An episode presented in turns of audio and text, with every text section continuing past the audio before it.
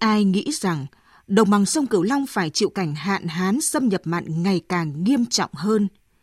Ngay những ngày nửa đầu tháng 12 này, nước mặn đã xâm nhập sâu vào một số địa phương với độ mặn cao hơn gần gấp đôi và sớm hơn 2 tháng so với trung bình nhiều năm, đe dọa sự an toàn của hàng chục nghìn hecta lúa màu, cây ăn trái và diện tích nuôi trồng thủy sản của người dân.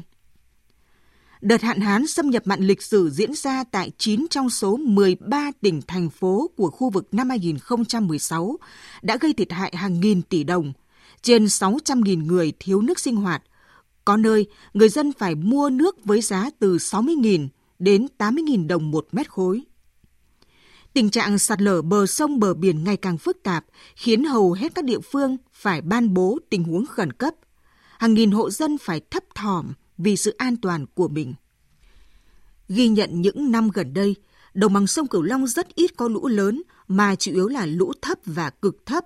Thậm chí năm 2019 này, lũ về muộn tới 2 tháng, lượng nước đổ về giảm khoảng 30 đến 40% so với trung bình nhiều năm.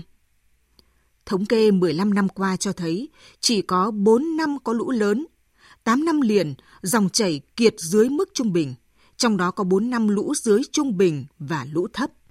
4 năm lũ cực thấp đã làm cho mực nước sông Tiền và sông Hậu cạn sâu, là điều kiện để nước biển ngược dòng sớm hơn trung bình nhiều năm với độ mặn cao hơn.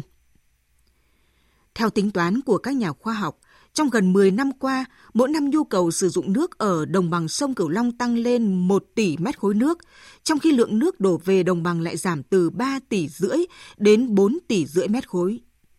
Như vậy, giữa cung và cầu về nước ngày càng mất cân đối. Chẳng ai dám nghĩ rằng gần 20 triệu dân sống giữa vùng sông nước từ bao đời nay lại thiếu nước sản xuất và sinh hoạt. Nhưng điều đó lại đang trở thành một trong những thách thức không nhỏ đối với đồng bằng sông Cửu Long. Vậy là thiên nhiên không còn ưu đãi vùng đất trù phú này như trước nữa.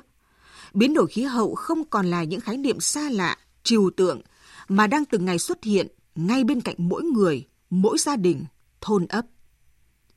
Người dân đồng bằng sông Cửu Long đã từng sống chung với lũ, biết tận dụng những ưu thế của lũ để biến những vùng đất chua phèn nhiễm mặn thành những cánh đồng lúa thẳng cánh cỏ bay, biến những vùng nước lợ bỏ hoang trước đây thành nơi nuôi trồng thủy sản, biến những diện tích lau sậy sình lầy cây tạp thành những miệt vườn chịu nặng trái cây.